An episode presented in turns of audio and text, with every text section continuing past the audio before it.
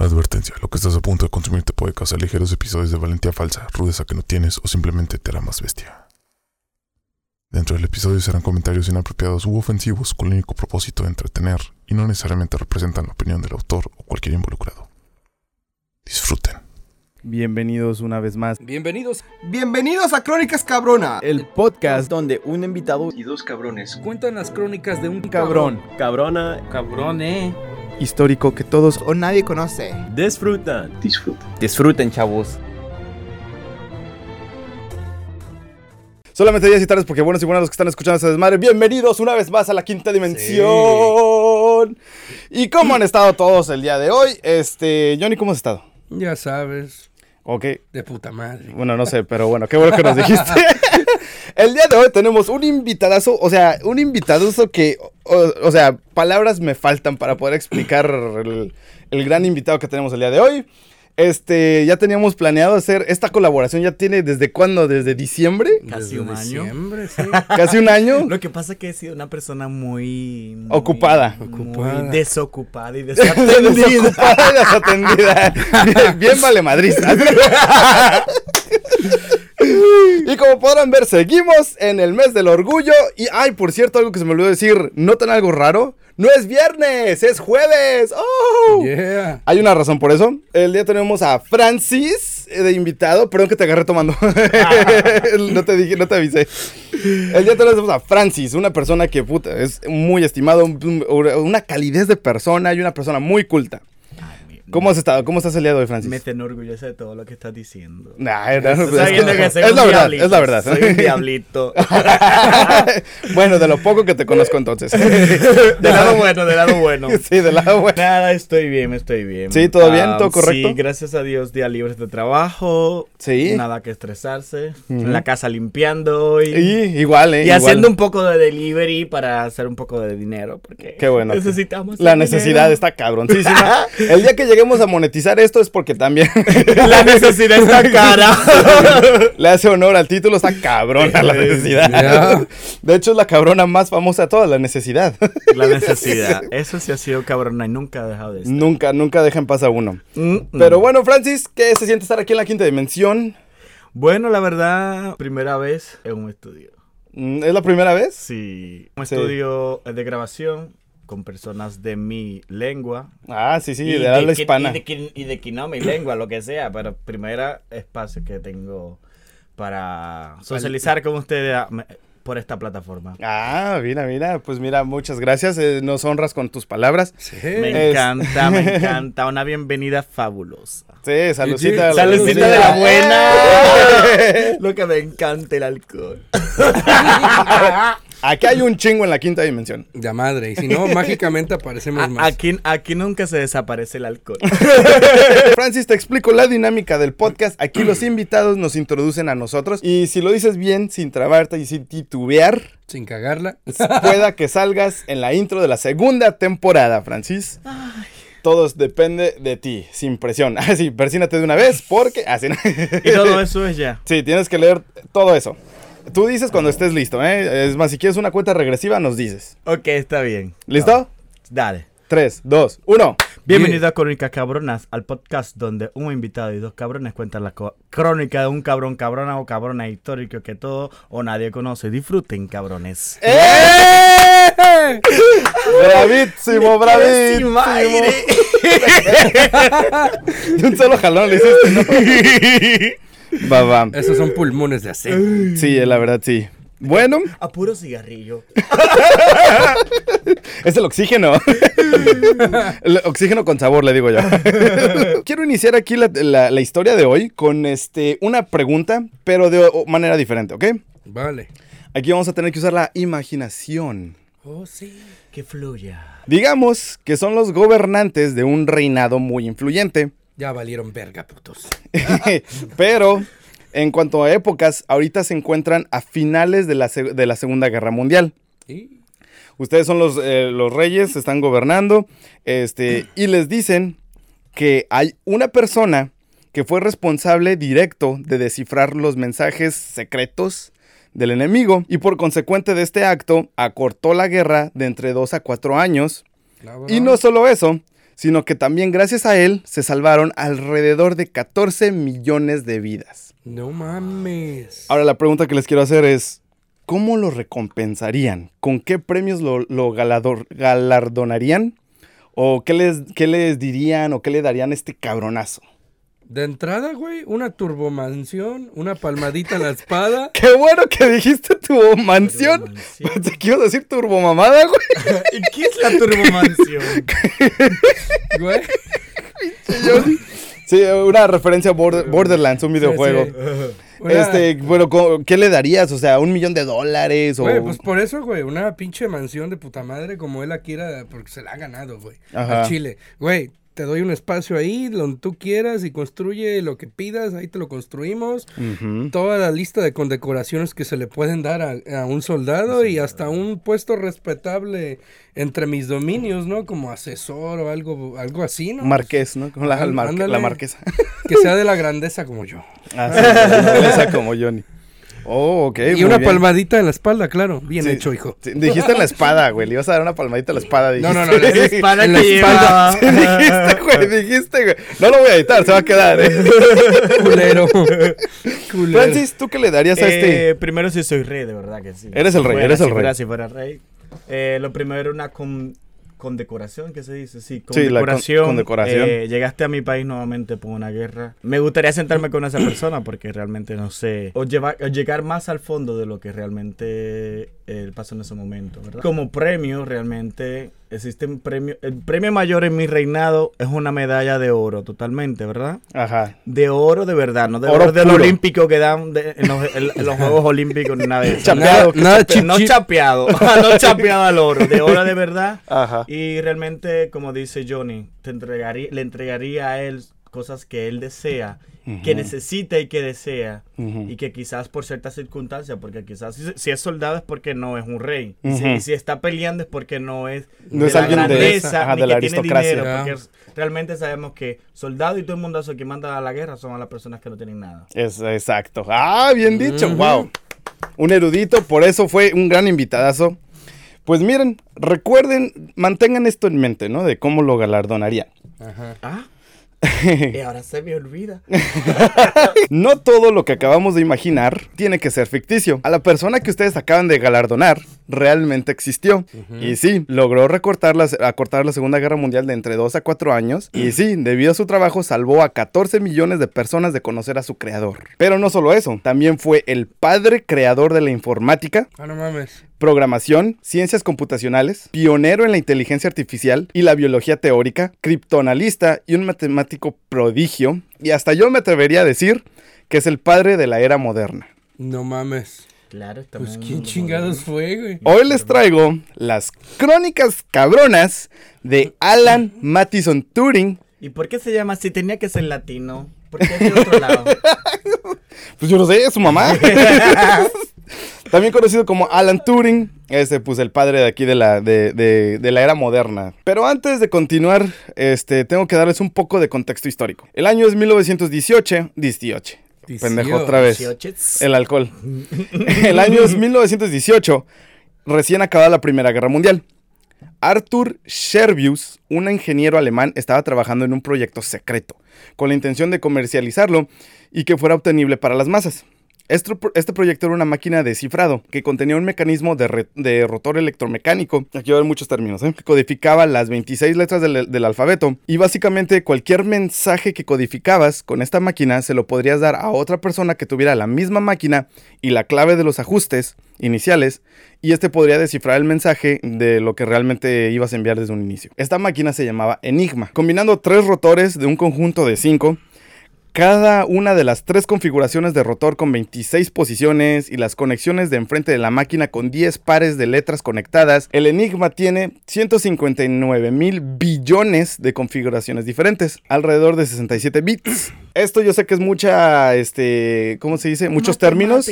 Pero lo que tienen que más o menos memorizar es que tiene 159 mil billones maneras diferentes de ajustarla para que pueda codificar su pinche mensaje, ¿no? Lo que se refiere a rotores, les puedo explicar si quieren o lo podemos dejar para un... Dejen en los comentarios si quieren que explique cómo, cómo funciona el enigma en sí. O lo dejamos para la sección de comparitas y manzanas. Ah, podríamos también. Con peritas y manzanas. Este eh, es una máquina que codifa- codifica mensajes y es imposible, güey. Y gracias a esto, güey, este, con las 159 mil billones de configuraciones diferentes, sobra decir que esta máquina era muy segura y por consecuente se convirtió en la máquina predilecta para mandar mensajes en la Alemania nazi. A la madre. Sí, este, este cabrón inventó esta máquina, toda pinche Alemania este, estaba fascinado con esta máquina y de hecho bancos usaban estas máquinas para mandarse pues como cifras y mensajes secretos y la militar dijo matanga y le agregó conexiones enfrente y lo que hacía era que por ejemplo las conexiones de frente conectaba la P con la A y podrían invertirse esas, esas letras, ¿me entiendes? Y más o menos para que le vayan entendiendo lo difícil que es de poder descifrar este, este desmadre. También dicen que hoy en día, sin la clave inicial, porque había una clave de unos, no me acuerdo cuántos numeritos, digamos que tres numeritos, pones tu máquina en 1, 2, 3 y lo que vayas escribiendo se lo mandas a otro, hey, pon tu máquina 1, 2, 3. Y apresiona los botones, las letras que te aparecen y ya vas presionando las Como letras. los canales van casi, apareciendo. ¿no? De radio. Sí, más o menos, así. Dicen que hoy en día una computadora moderna, para poder descifrar así a lo bruto sin la clave, eh, un mensaje de estos tomaría un año. A la madre. Y eso que es un cerebro. Ajá. Y mira, qué bueno que dices eso. O sea, no sé qué pedo, güey. Toda la gente es bien pinche sí, psíquica cuando vienen a este podcast. y pues bueno, este, esto fue antes de la, esto fue a final de la Primera Guerra Mundial. Comienza la Segunda Guerra Mundial y Ale- eh, cuando Alemania invade Polonia. Y este, dentro de Polonia, eh, los los polacos ya tenían como una réplica de este enigma. Y antes de que los invadieran, le dan esta máquina, esta réplica al Reino Unido. Y ya los invade Alemania y pum, valió pito, ¿no? So, donde se iba esa máquina iban a invadir. casi, casi, ¿no? Casi, casi parecía Iban eso, ¿no? detrás de su máquina. Damn. Alemania después invade el norte de Francia, después pone sus ojos hacia Gran Bretaña, pero siendo una isla, el Reino Unido, o sea, los que no sepan de geografía va a estar en el Instagram, voy a tratar de dejar aquí. arriba está Ajá. Gran Bretaña. Ajá, acá arriba, acá arriba está el mapa. Este. Mira, lo puedes ver acá. Ah, mira, de hecho tiene un, tiene un mapa en el, en el mapa visa- del mundo. Y si no, consíganse un pinche Atlas y ya está. Igual, igual, sí. Entonces pone sus ojos en el Reino Unido, pero como es una isla, no puede invadir así de fácil. Y pues total, ¿no?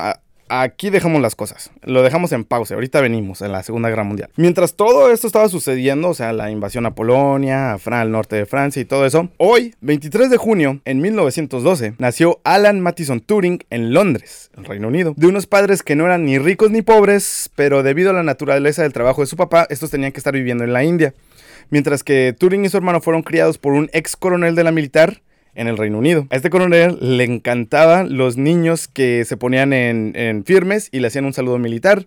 Pero Turing, sien- siendo un amante de los libros, tuvo una crianza un poco ruda bajo este coronel. Lo bueno que ya después de un tiempo llegó su mamá, le dijo al coronel muchas gracias, ahí, te- ahí nos vemos y ya lo empezó a criar. chicas. Sí, ajá, y lo empezó a criar otra vez su mamá. Ah, ya después, a la edad de 13 años, Alan Turing fue inscrito a la escuela de, eh, a la escuela de internado Sherborne, eh, escuela que destacaba en los estudios bíblicos y latín.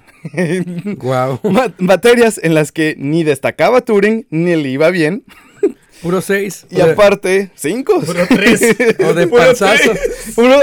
aparte de esto, era un niño muy tímido y reservado. Se sentía más a gusto con los problemas matemáticos que con sus compañeritos.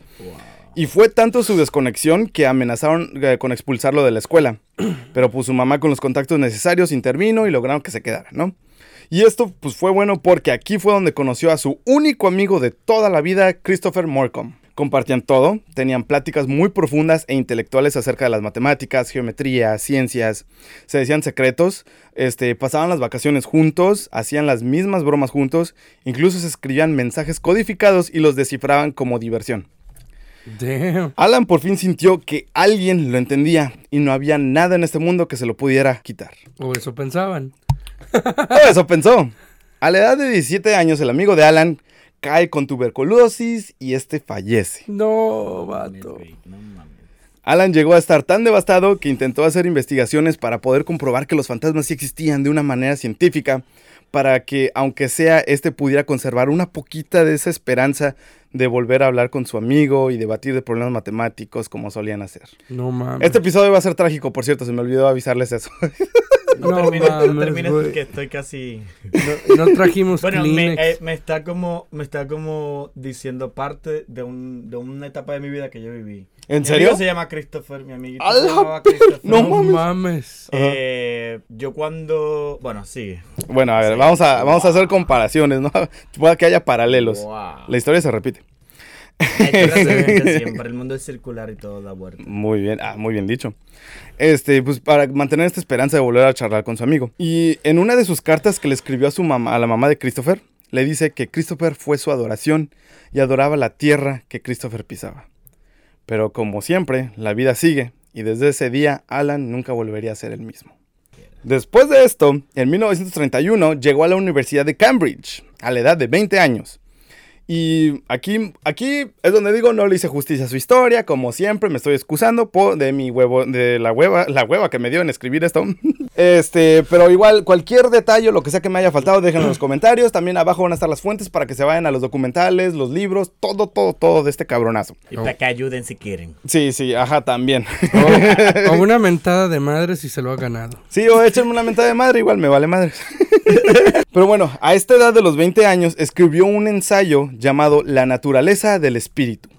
En este ensayo usó el nuevo campo descubierto que se llama, el nuevo campo de la ciencia llamada mecánica cuántica, Ok. para tratar de explicar que nuestro espíritu no desaparece al morir y se mantiene existente en la eternidad. Y ya después, a la edad de 22 años, este joven ya se hacía preguntas como si la mente y el espíritu estaban conectados y la pregunta clave de que si el cerebro era una máquina y viceversa, si podrías hacer una máquina como un cerebro. Antes, un paréntesis con lo que estabas diciendo anteriormente. Puedo, puedo identificarme con parte de eso, de ese, de ese que está hablando del Turing y de. Christopher. Mi mejor amigo se llamaba Christopher. También. Eh, era uno de los mis mejores amigos en Dominicana. Ajá. Eh, yo creé una primera organización que trabajaba para la comunidad LGBT y otras personas de poblaciones vulnerables. Tú la creaste. Sí. Wow. Se llama Unión GTHB Ana. Wow. Este- esta organización fue la primera organización que, se, que existía en zonas rurales de República Dominicana. Ajá. Y en el entonces que yo recibí mi, pri- mi primer proyecto para trabajar en la, la ciudad donde yo soy, La Vega, Sí.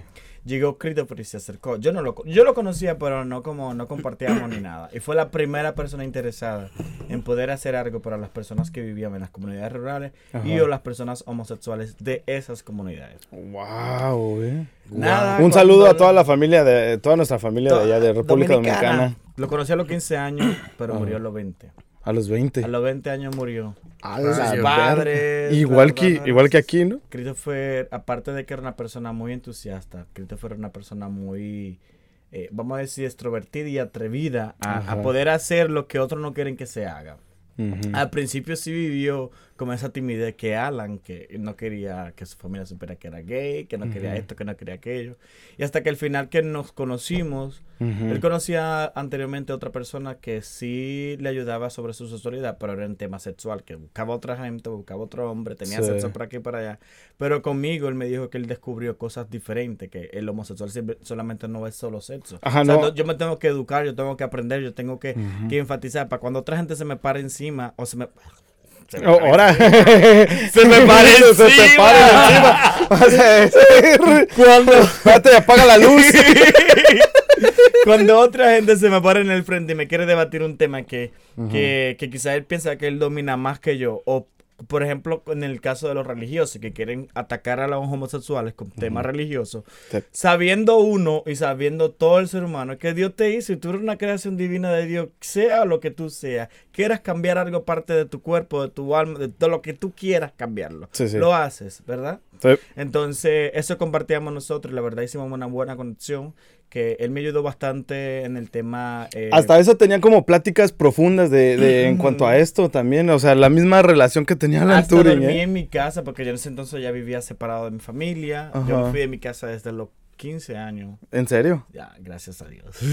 Gracias me a fui de mi Dios. casa así desde los 15 años. Eh, mi primera esa fundación la, la, la creé cuando yo tenía como 19 años, creo que era, o 18, algo así. Wow, eh, aspirando a Wow. cosas grandes, eh. Es La un verdad, honor, tú es un honor que- tenerte de invitado, ¿Tú Francis, eh, no la- hay, muchas, de- debe- hay muchas personas que em, cuando pasamos ciertas dificultades, en ese momento anteriormente yo estaba pasando por muchas dificultades, Ajá. como piensan que, ah, no, la vida se acaba acá. No, la vida no se acaba acá. Hmm. El momento, y quizás va a ser un momento largo de tu vida que va a ser muy cabrón, muy desgraciado, que te va a lastimar, es más, que te va a sangrar hasta el alma. Ajá. Pero después de ahí van a venir las cosas mejores. Y no te puedes quedar estancado solamente ahí, mirando como tu alma se sana sola. Ya. Sí. No, trata de sanar tú mismo tu alma y de que echa para adelante. Esto va a consejo para todos los que lo necesiten escuchar, ¿eh? Todo el mundazo, sea quien sea. Mm, Todo mundo, ¿eh? En Hong Kong y, y, Y quizás Corea, cuando no estemos nosotros aquí, que estemos viejitos ya, que venga un muchachito que revise el podcast y Ajá, mire, que, que y se vaya a YouTube, escuchar. ¿no? Y que aparezca ahí. Este consejo va para ti que estás viendo esto ahorita mismo. Cabroncito o cabroncita. Ajá. lo, lo que sea, aquí, este, este mensaje es para ti. Por si nos cae una bomba, ya no estamos aquí. ¡Ya no estamos! ¡Eh! Oye, güey, no. Y como que trató de explicar con la mecánica cuántica que es como el estudio de... Es, es un pinche pedo la mecánica cuántica. También la superposición cuántica está cabroncísima, güey. Por cierto, a este, a este punto ya era un prodigio en la matemática y ya era un prodigio en todo. O sea, este este cabronazo eh, resaltaba mucho, específicamente en la ciencia y matemáticas. Dos años después, a la edad de 24 años, después de todo lo que había aprendido de la mecánica cuántica en su primer ensayo, eh, de, de- de la naturaleza del espíritu, esto le ayudó para resolver un problema matemático y escribió su obra maestra llamada En números computables con una aplicación al problema de Einstein. Aquí- Así está escrito, es un pinche alemán. Suena como la banda de rock Shinedown. Shinedown. Einstein. Pero parece como coreano. Einstein. Este era un famosísimo problema, también conocido como el problema de decisión. Pero es un poco difícil. Este, Básicamente es nada más cómo saber si un algoritmo es verdadero o falso, ¿no? Ah, ok. Oh, muy Gotcha. informático él. Pero bueno, lo que sí les puedo contar es que parte de la solución tiene que ver con lo que hoy conocemos como máquina Turing. Una máquina Turing. Que eso sí les puedo explicar. Es, haz de cuenta, ima- es una máquina imaginaria que él, pensando en este problema, di- dijo: Ok, si un humano puede resolver esto, habría una máquina que podríamos eh, como eh, crear para explicar esto. Y lo que es la máquina Turing es: imagínate una máquina, un cuadrito que tiene un ojo volteando hacia abajo. Y este ojo nada más voltea, lo- puede ver lo que está viendo directamente debajo de él. Ahora, también tenemos un rollo de papel, este, no del baño, que pero un rollo de papel que Ni es- de la cocina. ni de la cocina, que está dividido en, en cuadros. Y podemos pasar cada cuadro debajo de esta máquina que voltea a ver este, eh, el eh, que voltea a ver el cuadrito, ¿no? Ahora, él dice, podemos representar eh, números con símbolos o lenguaje con símbolos. Por ejemplo, el pi, el, el- la numerología de pi, que es tre- 3.14, 3.14. 16. Ah, 3.1416 lo simbolizamos con pi. Y él dijo, ok, si podemos usar símbolos para hacer números, podemos hacer viceversa, números para, Para símbolos. lenguaje o símbolos. Ok. Ajá. Y entonces él decía, ok, pero ¿qué es lo más básico que pueda existir? Unos y ceros. Decía, ok, ahora a esta máquina hay que darle órdenes. Primer orden, si ves un 1 debajo de ti, pásate a la izquierda. Segunda orden, si ves un 0, bórralo y escribe un 1 y pásate a la orden número 1. Y entonces es así como que iba, este, Haciendo comandos. Intercambiándose. en pocas palabras, este, esto vendría siendo como eh, diferentes comandos que le dabas a la máquina y al final terminaba con una tira con puros unos y ceros, hoy conocido como código binario, también conocido Oh, como no. bits. Y fue gracias a esta invención, la máquina Turing, que diciendo, ok, si algo tan simple como sumar y restar puede hacer esta máquina, esta máquina puede hacer todo, güey. Y básicamente, si, lo, si, no- si nos ponemos a pensarlo, todo, todo hoy en día se basa en unos y ceros, güey. Hay, todo lo que tenga chips tiene unos y ceros. Las computadoras, las celulares, tabletas. tabletas, refrigeradores, tostadores, carros, Todo todo, electrónico, güey. todo gracias a este cabronazo con los, con los comandos, con el código binario y los bits. Damn. Con esta máquina se gana mucha reputación, se hace famosísimo y todo este rollo. Y aquí volvemos a la Segunda Guerra Mundial. En, en Alemania, los alemanes dijeron, no, pues sabes qué, ahora vamos contra Gran Bretaña, pero vamos a hacer este, la táctica de manada de lobo. en la naval. Estos eran los submarinos U, los. U-boats que usaban los alemanes Los entre, entre Fran- en el canal inglés, entre Francia y, Francia y eso, al norte del Atlántico, se, pues, fue la batalla más larga de toda la, de toda la guerra, de la Hay Segunda Guerra Mundial. Hay una película de eso con Tom Hanks. ¿Sí? Sí. Ah, pues mira, pueden ir a verla también. Y total, estos, la estrategia que, en la que consistían estos, estos submarinos eran derribar barcos que cruzaban a- hacia Gran Bretaña, porque Gran Bretaña estaba sola en contra de los alemanes y casi toda Europa. Ujú.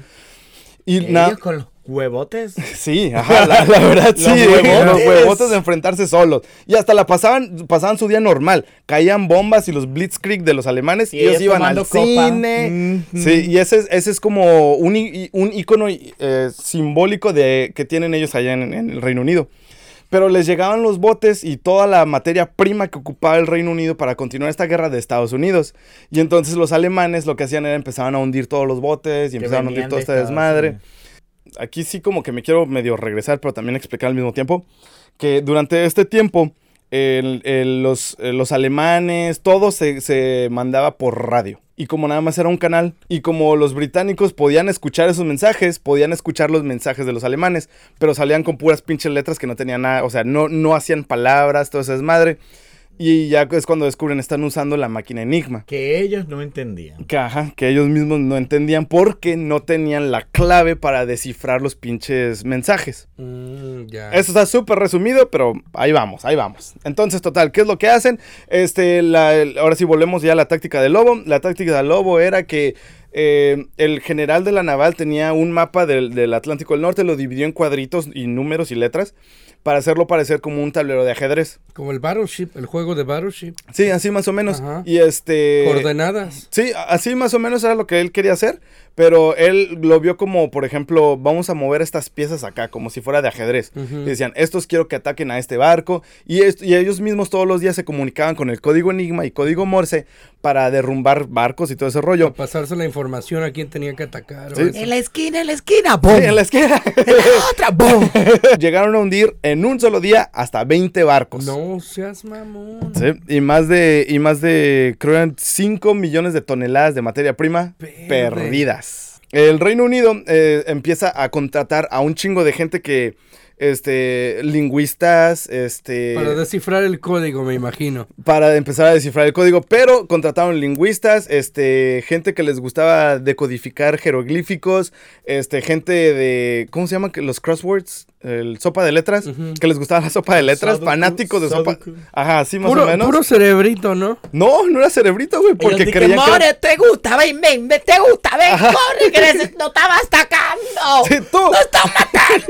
¿Sabes alemán? Vente para acá. Así más o menos. Y nada más contrataron dos matemáticos. Damn. Alan Turing y Joan Clark. Que una de ellas era mujer y pues como A las siendo mujeres en esos tiempos no le daban esas cosas que le daban ahora. una fracción de la paga que le daban a los hombres, se la daban a, esa- a esta mujer. Pero pues bueno, entonces total, este, empiezan a tratar de, que- de codificar los ¿Cómo se mensajes. llamaba ella? Joan Clark.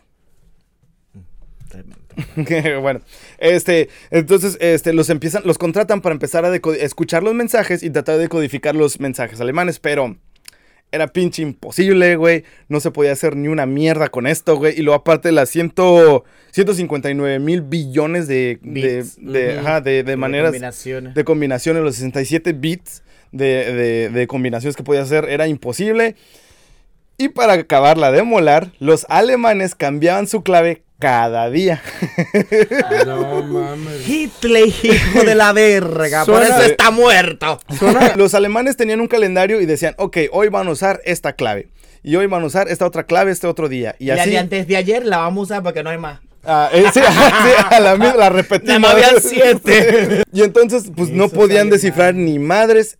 Y también otra cosa es que todo era manual. Toda la gente tenía que hacer las sumas y restas para tratar de encontrar una fórmula para que pudieran descifrar los códigos. Turing fue una de las únicas personas que se tomó esto de corazón. Porque el, el que estaba a cargo de, de- de este encargado del departamento de, de codificadores dijo, Los alemanes no quieren que escuchemos sus cosas y creo que nunca las vamos a escuchar. Fue, todos se rindieron. Lo daba por perdido. Sí, Inútil. pero Alan Turing, Imagino ella, ay, no, ya sí, no, ay, no, no, no. a la hora de que Turing se toma esto a pecho, a él le gustaba trabajar solo.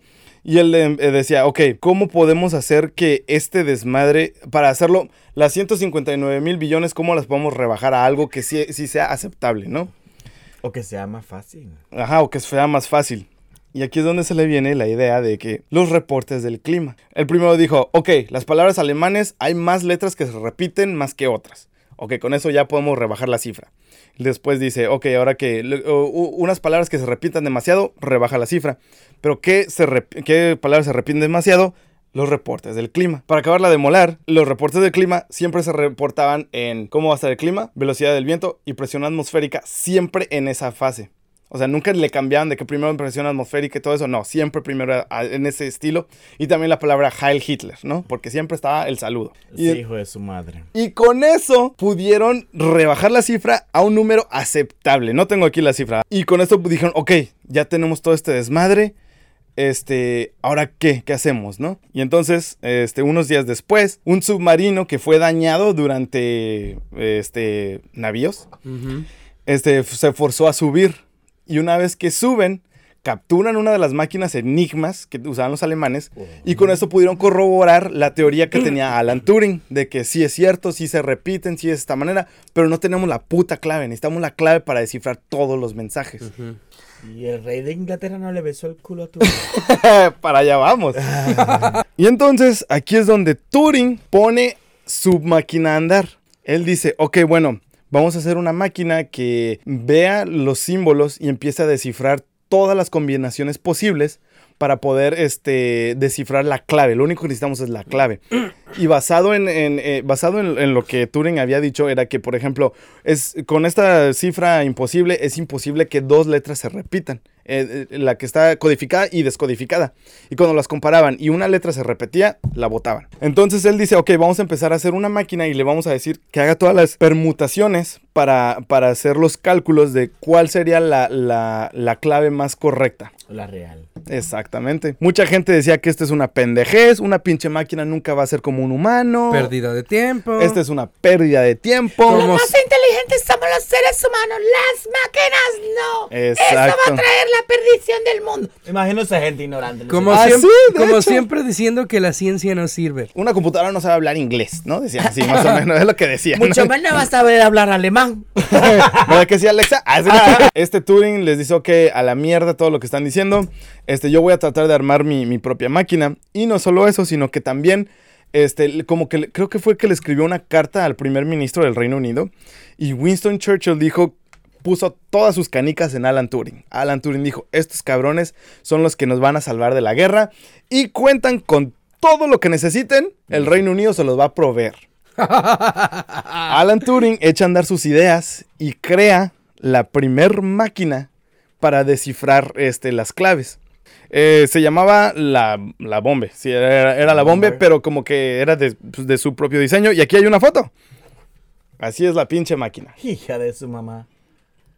No mames. Pero eso estaba en una parte, eso no estaba cargado en una mesa. Ajá, no, esto es, es como del tamaño de la pared casi. Como las cada- computadoras al principio, ¿verdad? Exacto. Y cada uno de estos, de estos rollitos eran, eran el alfabeto tratando de descifrar la, la clave. Y al final salió un papelito con lo que más, lo más probable que fuera la clave. Y lo que hacía esta máquina es que decía, ok, si ves una letra tal, este, muévete a la izquierda y escribe esta. Si ves esta otra letra, si ves un 1, escribe un 0. Si ves un 0, muévete a la izquierda y bla, bla, bla. Y fue gracias a este... Como la del ojo que dijiste ahorita. Exacto, y fue gracias a ese, ese código binario que una vez que se detenía la máquina era porque ya tenía el resultado. Y si no tenía el resultado era porque seguía trabajando, güey. Y de esta manera pasaron de, de- de- de codificar cero mensajes al día a 84 mil mensajes por mes. Como quien dice, Se los cogieron. un mensaje cada dos minutos, güey. Y haz de cuenta que conforme iban decodificando los mensajes, de repente todos los submarinos que estaban invisibles en el norte del Atlántico empezaron a salir en el mapa que ellos tenían. Y pudieron encontrar las, eh, las ubicaciones de todos los Exacto. submarinos, todos los mensajes que se mandaban entre ellos, güey. Fueron descubiertas, güey, y desde ese día no, eh, no pudieron hundir otro barco, güey, los alemanes. Durante toda la guerra de- de- del norte del Atlántico. Los Y eso a le, llevar enfri- la verga. le enfrió los huevos a Hitler. A huevo, sí, a huevo de pendejo. y este, gracias a esto fue que pues lograron a- hacer este desmadre, ¿no? Y entonces va progresando la guerra un poquito más. Y de hecho fue también que durante estos tiempos, cuando eh, fue cuando Estados Unidos entró a la guerra, Ajá. y de- creo que los primeros en llegar fueron 100 mil este, soldados. Y después de que deco- decodificaron los mensajes, ya llegaron casi a, los, a las semanas millones de soldados pudieron llegar al Reino Unido para poder hacer lo que ellos llamaban la misión fortificación, que era engañar a los alemanes mandando mensajes falsos con vía enigma eh, que la desembarcación de Normandía no iba a ser en Normandía, sino que iba a ser un poquito más al norte, que iba a ser en el paso de Calais. El Reino Unido, cuando revisaba los mensajes que les llegaban, podían confirmar que los alemanes estaban engañados. Decían, a huevo, sí tomaron el cebo. Mordieron el anzuelo. Sí, y no saben que vamos a desembarcar en Normandía. Podemos continuar con la desembarcación de Normandía. O sea, como quien dice, Alan Turing salvó toda la puta materia prima que llegaba al Reino Unido. Salvó toda la gente, los soldados que llegaron al Reino Unido. Y gracias a él se hizo posible la invasión en Normandía para poder hacer la victoria en Europa. El día E, o mejor conocida como la Operación Overlord. Pero no, ahí no acaba su historia. Tiempo después, los alemanes supieron que ya estaban, ya habían roto el código Enigma. El famoso Turing rompió el código Enigma. Y entonces hicieron otro código que se llama Tuni, o algo así, código Tuni, que vendría siendo como, la traducción era atún, algo así. Pero no era en Morse, era... Como Einstein. sí, como iTunes. Vayan a escucharnos en, en iTunes, Crónicas Cabronas. Ah, no, es Apple Podcast, pero igual, lo mismo. Descarguen el episodio. No era como en código Morse, era en su propio código, que era como... Decían que era un ruido burbujante. No sonaba el ti, ti, ti, ti, ti, ti, era de... Así sonaba Como más o menos. frecuencias de sonido nada más. Más o menos así, y era nada más basado en dos tonos. Ajá. Y entonces, este. Contrataron es- estos cabrones que están aquí arriba, son los que lograron decodificar ese tono, se lo mandaron al Reino Unido para poder conseguir todos los mensajes que se estaban dando en el frente ruso, al lado opuesto de la guerra, güey. La guerra. Eh, Alan Turing, la, la- la máquina bombe de Alan Turing ya estaba un poco obsoleta. eh, así que un ingeniero en electrónica llamado Tommy Flowers inventó una máquina que fue la que usaban para decodificar este nuevo código que usaban los alemanes, el tuning. sonido. Ajá, que era del sonido y eh, usaban la nueva tecnología llamada válvulas. Normalmente un electrodoméstico tenía una o dos válvulas, esta le hicieron con mil válvulas, casi A mil la válvulas. verga. Por eso no la podían mover. Exacto, porque estaba puta. Logran decodificar los mensajes con esta nueva máquina que se llama el Coloso, porque de tan grande que estaba esta puta máquina era casi el doble de la bombe. De grande que era, era de goloso. De goloso el Coloso. Huevo. Tú sí sabes. Logran decodificar todos los mensajes, se los mandan a los rusos y lograron los rusos lograron vencer en la batalla más grande de tanques de la historia, que fue gracias a estos mensajes que mandó Turing. Y con todo esto también, este, en pocas semanas lo lograron descifrar porque le llamaron a Turing de regreso para descifrar este nuevo mensaje. Oye, More, ven para acá de nuevo. Ven, ven, ven, ven, que se volvió alma del lío. Sí, así, así. Tengo un problemón de nuevo. Y este cabronazo, o sea, también, ah, también se me olvidó decir que la naval, la infantería y los aviones tenían sus propios códigos. Y, o sea, como quien dice, tuvo que volver a romper el código Enigma. También los japoneses usaron su versión del código, Enigma, que también fue roto por los Estados Unidos. sí, así más o menos, del llámete Kudasai, ¿no? Sí, ya. Todo esto ya fue resumido.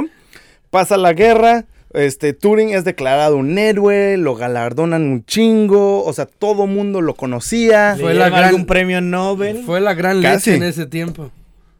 Y aquí vamos a cómo lo recompensó el Reino Unido. ¿Se acuerdan de lo que ustedes le ¿Qué dieron, no? le dieron? Una turbomansión y una palmadita en la espalda. Mi- Mira, aquí fueron unos, unos cálculos conserva- conservadores. Eh, en realidad decían como de 2 a 21 millones de personas que este cabrón salvó. Y también literal salvó el Reino Unido de la hambruna. Y literal, gracias a él, se ganó la Segunda Guerra La Mundial. Segunda Guerra Mundial. Y acortó la guerra por dos años. O sea, imagínate que hubiera durado dos años más la puta guerra. matado más de esos 14 que él tenía. Más Sí. crisis, güey, más hubieran matado más de los 14 que él salvó y también más de los 8 millones, 6 y 8 millones de judíos que murieron en los campos de concentración, güey. Y hasta dicen que si, si Alan Turing no hubiera cortado la guerra, la bomba atómica se hubiera tirado en Berlín y no en Hiroshima y Nagasaki. Y el Reino Unido le pagó con un año de prisión o castración química. No mames. Le quitaron todos sus premios, le quitaron Espera. todo, le quitaron todo su derecho a, a privi- todo su privilegio a documentos secretos. ¿Por qué? Le quitaron su pasaporte y su ¿y por derecho de viaje. mierda? Hijos de puta. Hijos de puta. Espérate, Johnny, que te vas a enojar más. Le quitaron su trabajo, le quitaron su pasión, todos los trabajos que él hizo, todos los documentos que él había escrito, se los quitaron, los quemaron, todos sus proyectos de máquinas futuras que él quería no, hacer, lo, se decidieron de eso. Todo porque Alan. Turing era homosexual. Ya no quiero ir al Reino Unido, güey. Y Fuck them. aquí venimos a el mes del orgullo. ¡Woohoo! Alan Pero le, Turing, quita- le quitan todo al pobre Turing. Alan Turing era un homosexual. Fue condenado. Solo por eso. Fue condenado. Fue condenado Ay, a de cárcel su puta madre. bajo. Güey. Esa es la reacción que quería ver. Fue condenado con, la, con, el, con el crimen de alta indecencia. Chinguen a su madre Ah, con su por, por puta lo menos alta indecencia. y no fue, y no fue sodomía. Ah, no, ajá. Por lo menos, Eh, por lo casi, menos casi, de alta hecho. indecencia. La razón por la que se llegaron a enterar es porque Turing tuvo una pareja. Tuvo unas altercaciones con esa pareja, eh, con Se un amigo. pelearon. se dieron de nalgadas. Se lió parda la cosa. No sé qué fue lo que pasó, pero el amigo de su pareja entró y este robó, robó, robó este cosas de ahí de la casa. Turing llamó a la policía y cuando llega la policía a la casa del amigo de la pareja de Turing le dice, ellos son homosexuales. Llega la policía a casa de Turing a su propia, a- en su y en vez de agarrar el ladrón, agarraron a Turing, me imagino. porque decidieron que un homosexual en estos tiempos era peor que un ladrón. No, seas mamón. Pinches hipócritas, esos hijos de su chingada madre. Hijos de puta, sí, cierto. Sí. Güey, Es- ya no pues quiero- para qué ahora quieren tu- bueno realmente quizá eso Ya no quiero ir a ver el muro de Berlín, hay cosas hay cosas Eh, que eso, es, hay, eso es Berlín, güey, no es el Reino Unido. hay Perdón. cosas que, Como hay sea. cosas que hay hay cosas que hay que, que quizá como está bien pasó mal en ese puto tiempo gracias a Dios yo no nací ahí gracias a Dios hubiera matado En esos tiempos, ¿te me imaginas? hubieran matado a los Puta, siete sí, años no, mucho, no duro, mames. mucho duro Turín Así, así de ignorante era la gente en ese tiempo. para Dios. que lo vea para que lo vea Seguimos así de ignorantes, queremos Sí. hacernos de que puta, que están muy, muy cambiados y todo, güey. pero no lo Mira, estamos a esa sociedad le falta demasiado Sí. Sí ha habido muchísimo avance. Hay av- ah, Ha o sea, hay habido mucho- avance, pero seguimos- Países desarrollados y subdesarrollados ha visto demasiado avance. Sí. Pero igual continúan los asesinatos para homosexuales. Y las Exacto. mentes cerradas quizás también. el gobierno, el, quizás los gobiernos no lo apoyan de una forma directa esos asesinatos o esas violaciones de derechos Pero no humanos. hacen nada tampoco. Pero son los que inducen a lo mismo. Sí. O sea, voltean para el otro lado. y cuando va a un maldito congreso internacional, como a veces, a veces me tocó ir a espacios internacionales como parte de la OEA, parte de, de- de la ONU o conferencias virtuales internacionales. Y los gobiernos de nuestros países latinoamericanos decían que no se violaban los malditos derechos cuando. Realmente estaban peleando en Honduras, asesinando niños y niñas que decían que eran homosexuales. Es más, lo encarcelan, lo encarcelan todavía. Hasta lo la fecha. matan todavía. Sí. Y, lo me- ay, no. Hijos de puta. Y pues así.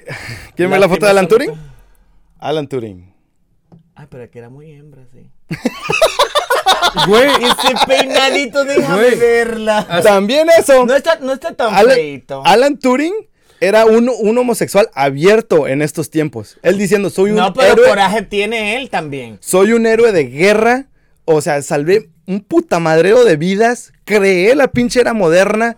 No creo que me echen la, no creo que me echen la chota porque, pues, por ser homo, por tener gustos diferentes, Te güey. le echaron more por tener cosas diferentes a la que- al resto de la humanidad. Porque cuando tú tienes algo diferente, sea bueno o malo, como quieras, si tienes algo de diferencia o, o si compartes O sea, mira, lo, buenos puntos por la diferencia, tú eres una persona que no grata ¿se le ha dado crédito actualmente por todo eso el- o Me no? imagino que no, No se le ha si hecho lo metieron justicia. preso. Mm, Después de que... Volvemos a su historia. Al final les voy a contar todo este rollo. Ay, Dios mío. Ya me emputé, güey. sí, eso. Putos ingleses. Llega la policía y le dicen, ok, estás, estás siendo juzgado bajo alta indecencia. Lo, el jurado se declara culpable porque él dice, sí, soy homosexual. Me vale madre. ¿Y qué con eso, more? ¿Te salvé la vida a ti? Exacto. ¿Le salvé la vida a tu país? ti, a ti, a todos los pendejos que están aquí, putos ignorantes que están aquí, les sabe la puta vida. Y, Y yo- les dijeron, ok, ¿sabes qué? Yo, Ah, yo hubiera sido Turín y me le digo sí soy homosexual y si me condenan o me hacen algo, more, eh, los alemanes tienen un código y te va a matar. Me condenas o sabes, los alemanes tienen un código, así que me dejas libre. Ahorita o mismo. te mato. O mato a todo Alemania, todo este país. El la Reino mierda. Unido, todo el puto Reino Te Unido. lleva, desaparezco y hundo este pedazo de mierda. Eh, Sí, la verdad. Yo, yo, yo, con la malicia de mi corazón. Se los lleva. Ay, Dios mío, con la malicia de mi corazón. Con la malicia que tengo en el cerebro, porque yo no me voy a dejar que me maten. Yo no voy a dejar que me metan preso. Bueno, ¿Te eso hubieras, dice- declarado, ¿Te hubieras declarado culpable? yo me declaro culpable y le digo, y Se- si me condenas, Se los lleva a la verga. lleva a la verga. Matemos al rey del primer ministro a todas las Todos cabezas primero. Y después me hunde este país. Conmigo no importa, pero nos vamos a hundir todo. Todos me vienen abajo conmigo a la chingada. ¡Ay, Mori! Ahí salgo yo libre. Se imaginó, ¿eh? Libre soy. dice. Ay, salgo y me quito la corbata así la tiro. Y entonces el que me robó y dijo que yo era homosexual, espero que cruce por alguna calle y le dé una golpea. Lo madreo y después vuelvo a la, vuelvo a la, a la policía porque me van a llevar preso por haber Sí, sí, pegado por haber- a una persona, tú sí, sabes. agredido. Por haber in- eh, eh, interrumpido la paz. Ah, sí, ajá, ándale. Sí, la, la típica excusa. ¿eh? Pero voy y le digo, ¿qué pasa? ¿Me quieren meter preso de nuevo? Hablo con los alemanes. Ese será mi chantaje de por vida. Te salvé la vida. Los alemanes, cabrón. Te salvé la vida. ¡Ah! ah, ah, ¡Hitler! ¡Hitler! ¡A favor! ¡Hitler me quiere quitar la jotería! Y Hitler que es otro homofóbico, pero... Pero aquí hay muchos judíos, ven. Yo sé dónde están todos, Hitler. ¡Ven, ven, corre! A su puta. Y digo, tengo los claves, tengo los códigos. A la verga. Gracias. Así me duele. No, no mames. Gracias. Ah, estuvo chido, güey. Continuemos a ver si lo mataron al maricón. ¿no? Le dicen. A ver si lo mataron. ¿no? Porque muy pendejo, de verdad que era pendejo. Tenía que ser blanco para ser. Tenía que ser blanco. ¡Chingue su madre! Sí, aquí, aquí los Tenía que ser blanco para ser pendejo. Coño. Sin ofender. Aquí dirán, todos somos libres, no va a haber censura. Cabrones. Les dicen, le, le dicen a Turing, ok, eres homosexual, tienes alta indecencia, un año en la cárcel o castración química. Ay, mañana la cárcel, more. Deja eso ahí igualito. Deja eso Eso igualito. No lo. No lo toques. Pues mira, Turing tenía más huevos que, pues, que yo porque eligió la castración química. Hijo de su chingada. Porque él no podía vivir con esa mala reputación de, que, de- que manchara su reputación. A mí qué me importa ya mi reputación. Ya me jodieron estos putos. Total, se somete a la castración química, ya esto ya es mucho después de la guerra. Él sigue con sus experimentos este, bio, biomatemáticos. Eh, él conectaba mucho la mente con la matemática y diciendo, ok, estas computadoras, bueno, en este, en este tiempo no eran computadoras, eran estas máquinas, quiero hacerlas como un cerebro, ¿no? Quería replicar casi la, la misma capacidad de un humano, pero en una máquina. en una ¿no? máquina. Cosa que tenemos ya casi hoy A en la día. madre, güey. Este hombre estaba adelantadísimo a su tiempo, güey. Total, eh, en lo que trabajaba en sus proyectos, todo ese rollo, aquí hay discrepancias en las fuentes porque una mañana del 7 de junio de 1954, la ama de casa de Turing, que mientras limpiaba el cuarto, lo halló muerto en su cama. No, Ve acá, del 54. 1954. Nació en el 28. Na- nació en el 12, 1912. no mames. ¿A qué edad murió? Niño, 45 años. No mames, güey. jovencito. Ah, no, 41. Murió a la edad de 41 años. Lo mandaron a matar, güey. No, esto, esto, es, esto es lo que hay una discrepancia porque no se sabe si... eh, Bueno, encuentra el cuerpo en la cama con una manzana mordida en, en- en la cama Ay, porque ay, dicen que su película favorita era Blancanieves. Blancanieves. Y la manzana estaba envenenada con cianuro. Ahora, aquí hay muchas teorías porque Turing tuvo una, turbo- una relación muy turbia con su mamá cuando lo expusieron de ser homosexual. Y en estos tiempos como que su relación se estaba amendando Con la de mamá. con su mamá. La, la- la castración química dicen que también uno de los efectos es causar la depresión. Y luego también sin su privilegio de ver sus propias máquinas, sin el privilegio de poder experimentar en, en las Y computadoras. aparte de no poder hacer el sexo porque está También el castrado. sexo. Y él, él, él ya estaba pensando en inteligencia artificial. Estaba súper adelantado. Y el no poder hacer esto como que le, le- le llegó. Unos dicen que se suicidó con la manzana de cianuro. Otros dicen que él estaba haciendo experimentos con cianuro y fue un accidente. Y otros dicen que quiso hacerlo parecer accidente para que su mamá no viviera con eso de que mi hijo se suicidó. O sea que como quien dice el mismo Bueno, Reino realmente, realmente no creo que eso fue ni entre la familia Mm. ni él. Y también dicen que lo mandaron a matar con, con cianuro. Eh, Como eh, realmente fue. Es que todo esto, güey, hay una, una discrepancia en su muerte, no se sabe, no se sabe la verdad.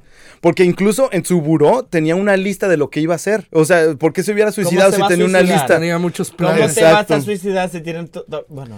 Esto, mira, esto es un caso para leyendas legendarias casi. Y ¿eh? se, va a que, y se va a quedar impugne por toda la vida, porque realmente nadie va a responder, y mucho menos en nuestro tiempo, cuando sobre, sobre alguien homosexual. Ninguna de esas personas iban a responder. Exacto. O iban a querer hacer justicia por alguien homosexual. Y mira, el nombre de Alan Turing fue borrado de todos los este, archivos secretos, fue borrado de los libros. imagino. Con razón nunca lo veía en la Así escuela. cuando me botaban de la escuela a mí, que ah, no, ese muchacho no, traba- no estudiaba aquí. Hijo de su puta madre, mal parido. Y no fue hasta el 2013 donde la reina Isabel le dio un indulto póstumo, o sea, lo per- le perdonó su crimen después de la ¿Para qué muerte. Si los huesos quedan de ese hombre. Y es que, güey, si no les hierve la sangre por esto es porque no entienden el mensaje, güey. O sea, tan pendejo que se me hace esto. Es como decir, güey, este cabrón no le gusta el reggaetón, vamos a castrarlo y vamos a matarlo, vamos a quitarle su trabajo porque no le gusta el reggaetón. hombre, tú no eres hombre Es- si no te gusta el reggaetón. chico. Exacto, así más o menos, así de pendejo suena esto. Y total, Ay, no sé por dónde. imagínate, hubiéramos tenido computadoras en 1960. Ahorita, quién sabe qué tan adelantado estuviera. Este fuera, un caso, este fuera un caso de derecho humano internacional que estuvieran peleando todo el mundo. Eh, y no solo eso, también crearon la ley de Turing. La ley de Turing era que todos los homosexuales que hayan sido, eh, hayan sido juzgados con el cargo de alta indecencia eran perdonados automáticamente, vivos o muertos. Hubo gente que sí se opuso a esta ley, pero gracias a Turing, muchos homosexuales que habían sido condenados por nada más por ser homosexuales, salieron de la cárcel, se les borró ese eh, de su, de su, ¿cómo se dice? Me imagino De su récord. De su viejita, récord. Viejita, viejita, saliendo de la cárcel. Sí. Ay, yo fui condenado. Y hoy, en el 2021, hace un año exactamente, la cara de Alan Turing fue puesta en el billete de 50 libras esterlinas. ¿Y cuál es el más grande? El más grande creo es de 100 libras esterlinas, no estoy muy no, seguro. tenía que ponerle uno de 100 pinches. Le hacía, la, la verdad, Stephen Hawking, No, no sé quién es eso mismo. es el que estaba, el que estaba en silla de ruedas, que no podía moverse y que hablaba como con una máquina. Oh. Él dijo, una de las mentes más brillantes de sus tiempos fue Alan Turing y no fue reconocido y también dijeron, te merecías mucho mejor de lo que te... Mucho mucho, más. mucho más de lo que te dimos. Tu premio Sí. no era ese. Y no sé que no, no me está escuchando Turing, pero si te has encarnado a otra gente, tu premio tú sabes muy bien que no era ese.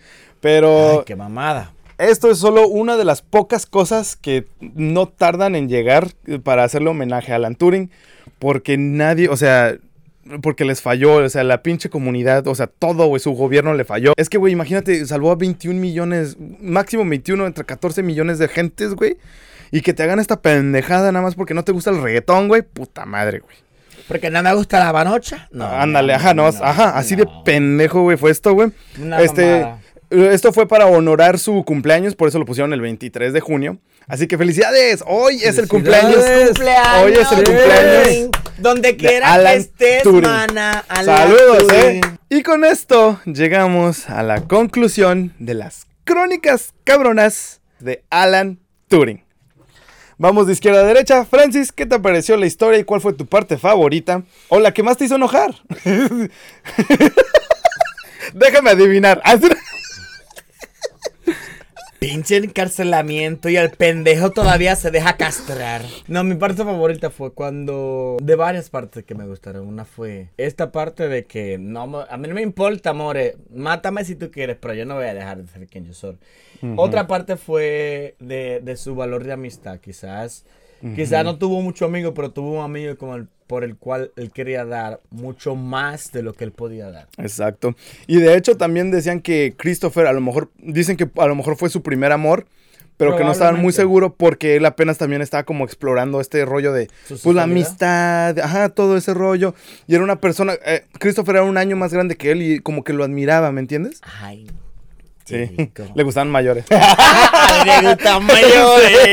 Sí. Que me la paga, me la voz. Este, Eh, esa parte pues me sí. encantó de, de- de- de ese valor humano que no hace falta muchísimos de nosotros todavía hoy en día de conservar una amistad o preservar una amistad más allá de, de que si tengan o, o- o hayan tenido o no hayan tenido sexo ellos dos son rollos de ellos Sí. pero demostrar esa lealtad ante una amistad es algo imprescindible. Y Sí. son, la verdad que son pocas personas que tú pudieras llamar así.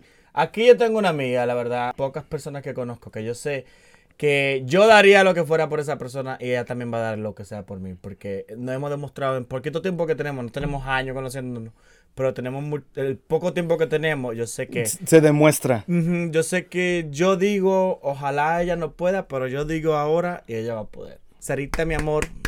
Eh. No porque sea el primo de este, no. No porque sea el primo de este. pero de esta. Claro que sí, Pero tú sabes que- Sarita, pero tú sabes que Sarita para mí se ha convertido más que una amiga aquí. Qué bueno. Aquí tengo también otras amistades que pueden ser para cosas de bebida y cosas así, Sí. o para janguear, o para disfrutar, Ajá, o porque el me siento cotorreo, bien ¿no? con- que dicen. O porque me siento bien con ellos también. Qué mierda, tantas cosas que, que estoy escuchando aquí y como cosas que se, que se pueden reflejar en mí. Ajá. Y es que no recuerdo si era la pareja, el amigo de la pareja o un amigo de. sí, el amigo de la pareja de Turing, el que lo Ajá, acusó. Que le robó y Que que, le robó después y acusó. acusa. Mierda, y lo vienen a condenar a él. A mí me pasó lo mismo, una situación. No voy a hablar mucho de eso, pero Sí. me pasó lo mismo. Hijo de puta, un cabrón que su- yo consideraba mi amigo, agarra y me hace, me hace una, una cagada de la más cagada que te puedas imaginar en tu vida. Y mira, yo creo que es el trago más amargo que tú puedes vivir en la vida. Ya. Hay, hay tres tragos muy amargos. A ver, Yo a ver. los tres. Dilo, a ver, aquí aprendiendo con Francis en Crónicas Cabronas. Así para que no digan que no traemos tres. cosas de calidad. A ver, los tres tragos amargos de la A vida. huevo. Tres tragos amargos de la vida, yo puedo decir a la manera personal, es el primero de todo es haber tocado fondo en un momento de tu vida. Ok. Haber tocado fondo, eso significa como, como dije ahorita cuando mi amigo, llorar con el alma. Te- en mi parte, yo cuando decidí migrar a los Estados Unidos, decidí migrar por un momento. De, ah, yo voy para los Estados Unidos, en un rato voy para Dominicana. Simplemente voy a destresarme. Si puedo trabajar, trabajo. Si no, voy a destresarme porque estaba viviendo un momento difícil en mi vida. Sí. Allá en Dominicana. Ese fue un momento, la verdad, Horrible fue el momento más horrible de mi vida porque nunca me había sentido tan solo. Nunca me había sentido que estaba cayendo. Ujú. O sea, ahí comenzó mi momento de ansiedad, porque comencé a sufrir de ansiedad y depresión. Sí. Y sentirte con esa ansiedad que yo me sentía, que me estaba de verdad cayendo, que yo me dormía así y yo tenía que tocar la cama y tocando la cama como que era, yo sentía que estaba cayendo en algo y que no sentía como el vacío llegar al Como que vacío. te sentías, co- ajá, co- como cortando, sí, sí, cortado del mundo, ¿no? Así, Todo, bueno, no sé todo. cómo explicarlo de tu cuerpo, ¿no? Empty as fuck. Sí. Ay, sí. Tocaste más fondo que Kalimba, ¿no? El segundo trago. Eso, segundo trago. Ah, ¿cuál? El suspiro, ¿eh? Wow. A ver, uno, a ver, sí, sí. Salucita, salucita. Trago de Buena, valor. buena, Salud. saludcita. Ya no tengo. No, eh, eh, Juan, ¿cómo es? Eh, Johnny nunca tiene, siempre Oye, se la ¿sí es caga. cierto, pinche Johnny? cabrón. Allá atrás hay, pásame una. Cabrón, siempre te la caga. Esta, güey. Ah, no. Siempre te tan vacías. Nada, uno, otro de los tragos más amargos, la verdad, de la vida es la despedida de alguien vivo o de alguien muerto. Ah, sí, sí. Oh, o sea, también ese tipo de despedidas. Despedida, toda la que sea, son, las despedidas son, lo- son tristes. Sí. Siempre. Son tristes porque tú tienes que, después de una despedida, después de una rotura de relación, después de una rotura de amistad, después de una rotura de familiar, después de una despedida familiar, de amistad o de pareja o de lo que sea, Sí. Duele. tienes que comenzar, tienes que recomenzar y recomenzar no es fácil. No, tú ¿verdad? planeaste toda tu vida, tú planeaste toda tu vida, hiciste eh, todo un maldito plan por 10 años y nada más duró 2 años. Puta. Sí, ajá. Pero es bueno, es bueno tocar Sí. fondo, es bueno despedir. Porque de ahí nomás para arriba, ¿no? Ajá, Ujú. tenemos que seguir porque como ahorita también creo que mencioné que el mundo es redondo y Exacto. aunque aunque aunque algo se nos haya parado en el norte, en el sur, En el sur. Ajá. En el norte hay algo que nos está esperando quizás. O Exacto. quizás a la tercera vuelta del sur quizás esté esa otra persona esperando. A la vuelta de la Oh, esquina. mira, muy, o a la vuelta de la esquina. muy buena, muy buena Este, analogía. Como diría como la. J, la J golosa, me encanta que me duela. Ahorita que dices eso, Turing tocó dos de esos. Cuando le arrebataron todos sus trabajos, tocó fondo y cuando se le murió su hermano. Wow. Ah, perdón. ¿Y Es cuál es el? amigo, ¿Estamos su en el tercero amigo. o qué? ¿Y cuál, Pero es, bueno, el, una, ¿y dos, cuál es el tercer, trago trago? amargo. El tercer trago amargo. Otra. Ya. Trago de valor. A todos. Ah, Ay, qué rico. Otra vez, una, dos y tres. De puta madre. Otro de los tragos muy amargos de nuestra vida, son muchísimos, pero ah, ah, voy a hablar por experiencia personal y de amistades, ¿verdad? Otro de los tragos muy amargos de nuestras vidas, podrida vida ser humano, eh, enamorarte. ¡Ah, la madre! No, hombre, me estás dando en el cora, tú. Enamorarte, enamorarte es bonito, sí, es bonito, Ah, pero sí. te ciega. y, y mucho, y un chingo. Te hace hacer cosas tan ¡Ay, no! estúpidas. Siento que se están burlando de mí. No, no, no, es no, en no. serio. Ya nos ha pasado a todos. Parecí como el chapulín. Al que no le ha- serio? Al que no le ha pasado es porque no conoce bien todavía de la vida. Para que sí. vean que esto pasa en cualquier hetero, Pasa en las películas, pasa en Netflix, en Netflix, pasa en YouTube, Hasta en pasa su- en podcast y pasa en crónicas cabronas. ¡A huevo! Cabrones, hasta en tus videos pornos Sí, sí, pasan. Y que sabes que sí los tienes. Nosotros váyanse al OnlyFans. OnlyFans. Y me sigue mi OnlyFans y deseo. También. Ahí les mandamos el pack. De enamorarte. Enamorarte. Pero no enamorarte por enamorarte, porque te puedes enamorar de tu mamá. Mi primer amor fue mi mamá. Ah, bueno, sí, también, sí, Fue sí. mis hermanas. Yo pero tenía- no fue mis hermanas, porque yo me peleaba mucho con ellas. Las quería matar siempre a golpes. Esos amores que no que nacen de tu sangre, porque muchas veces hay amor de amistad. Hay amor de un vecino que quizá no sea un amor eh, eh, tan tangible como los otros amores, pero es un amor. Sí, sí, sí. Pero del amor que quiero hablar es el del amor que te cacha, Que te ciega. Amor de lechero. cacha.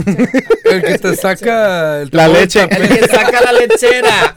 El que saca a Manuela. Johnny, ¿por qué putas El que- hablas de eso siempre, güey? El que de ese amor que muchas veces nosotros pensamos, nos ilusionamos tanto. Sí. Nos ilusionamos tanto y muchas veces nos, no, no apresuramos a que esa fantasía que tenemos, no es que tampoco no lo vivamos, tenemos que vivirlo. Y cada persona va a tener su propia experiencia. Y sí. Y no es que por la primera mamada que me hicieron o por la primera de- eh, desamor que yo sufrí, "Ay, yo no voy a volver a amar más. No, Ajá, dejemos sí, de sí. drama. Sí. Porque tenemos una vida bien larga y quizás si esta pendeja o este pendejo no me amó ahora, pues me va a amar otro. Quiérete. Me va, me va a querer otro. Sí. Y como tú dijiste así mismo, quiérete. ¿Quién va a querer una gente que no se quiera? Exacto. Ajá. ¿Quién, quién chingado va a querer una gente que tú la ves toda descuidada? Que no. ¡Ay, que estoy en la vida! Sí, ¡Estoy! ¡Que no no vamos a No, vale- no vale la pena. Hijo de la chingada, no. Entregar todo por una persona, hacer un plan, y hacer cosas en la vida. Y que después la gente te cague. Mira, si la gente te cagó, está bien. Sí, sí, sí. Está bien sentirse mal, está bien llorar, está bien deprimirse, está bien De- Desahogarte. amargarse, está bien emborracharse. Y mientras el amor llega, pues disfruta el que está. ¿Oh, ¿Sí? ¿Quién es, que- A huevo. quién es el que está? El que está. El que está muchas veces no solamente la... Ajá, la Manuela. La Manuela. El gancito. que todos la conocemos. ¿Cómo, ¿Cómo dicen allá en República Dominicana? ¿El gancito dicen? El gan- Paja. La paja. Ah, bueno, sí, eso está la- La paja. Para la vaca lechera. Y nada, este, no cegarse de que no va a aparecer más nunca en tu vida el amor nuevamente. Exacto. El amor, si te pasó un momento mal, pues está bien. Entonces, no, no limitarse, no, cerra- no cerrarse a la vida de que, ay, que mi primer amor me falló. Ajá, no, puta. Mi primer amor me falló, el segundo también, también me va a fallar, el tercero quizás también, y el cuarto quizás también. Y quizás en el quinto yo tenga un buen amor. Pero tarde o temprano Pero tarde o llega el temprano que llega, porque lo que tú deseas y lo que tú quieres con tu mente, tú lo atraes. Ajá, exacto. La ley de la Siempre atracción. la ley de la atracción. Eh, qué bueno que te haya gustado la historia. Este, Johnny, ¿qué te pareció la historia? ¿Cuál fue tu parte favorita? tu parte no favorita? Es la parte que no te gustó, güey. Pues me gustó toda la historia en general. Sí. Mi parte favorita es cuando hizo lo de los códigos para contrarrestar la máquina de los alemanes. Eso. Porque era que al- algo que hasta entonces nadie había podido lograr y él lo demostró. Y no solo una ocasión, dos, ocasiones. Dos Dos ocasiones, güey. ocasiones. Güey, yo sí me emputé, güey. Pinches hijos de su chingada madre. ¿Cómo se atreven a, después de que le salvó el culo a todos, Menospreciar, hacerle lo que le hicieron, güey? Sí, neta, neta, Sí. güey. Este cabrón ahorita debería estar en todos los putos estandartes de, de, todos los tiempos. Te pegaste con el micrófono, te vi, Y güey. me dolió, cabrón. Todos los putos estandartes. Y no solo eso, era, o sea, En los libros de la- historia, güey. Nomás porque era parte de la LGB triple T IQ plus. Prácticamente él es patrimonio de la humanidad, güey, porque gracias a él y a sus inventos, sus creaciones, es que el humano ha podido progresar hasta donde está, güey.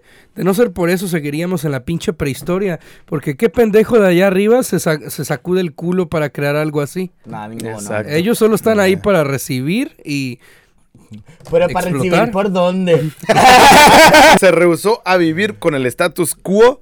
Nomás por eso lo borraron de la historia, güey. Gracias a él hasta tenemos los pinches zombies. Güey, gracias a él tenemos Twitch, gracias a él tenemos todos los Turing, La informática, güey. toda Fue el la padre de la informática, güey, toda la era moderna, güey. Todo Se lo la que tienen usan que hoy. chupar. Se la Sí. tienen que chupar a Turing. Sí, y por delante y por detrás. ¡Ah! Porque le gusta, porque le gusta. Exacto. Sí, es que es neta, le demos un chingo a Turing.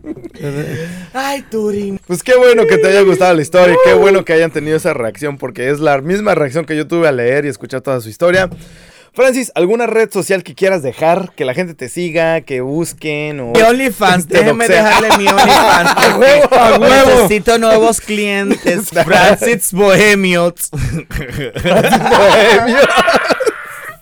No mentira, es mi Instagram. No tengo Instagram. Tengo OnlyFans por en secreto, pero no pueden saber. Sí, ese no. Este, ¿Cómo Francis Bohemio? Acá arriba va a estar. Francis Ra- Bohemio, sí. Francis ya- Bohemio, este, nada más esa red social, no quieres Facebook, Snapchat o lo que Es que quieras. eh, está conectado a mi Facebook y a mi Snapchat. Johnny, ¿cuáles son tus redes sociales donde te puedan seguir? En, en Instagram como gifted-artist017, ahí podrán ver mis creaciones de arte. Y en mi Twitch como el gamer-bear017. Ok. Wow. Eh, síganlo, está chido. Este, síganos en todas partes como arroba crónicas cabronas. Estamos en, estamos en Twitter, Facebook, ah, Apple Podcast. Apple Podcast, Spotify. to- váyanse a todos Google Podcast, también ahí estamos. Busquen crónicas cabronas. En YouTube. YouTube, Crónicas Cabronas. Este, Facebook En también ya YouTube dije. Premium. OnlyFans, búsquenos en OnlyFans, un dolarito al mes, está barato. Y les No tenemos mucho contenido, tenemos demasiado. Tenemos de más. está chido, está chido. Recuerden que también aceptamos mentadas de madre en los comentarios y le damos like a los comentarios bonitos. Y por si acaso, desde ahorita, Johnny, la suya en vinagre. nos vemos, chavales. Francis, muchas gracias por venir. Yeah. Gracias a ustedes por invitarme. There was blood upon the risers, there were brains upon the chute, intestines were a hanging from his paratrooper boots.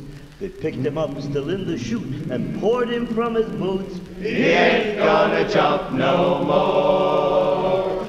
Glory, glory, what a hell of a way to die.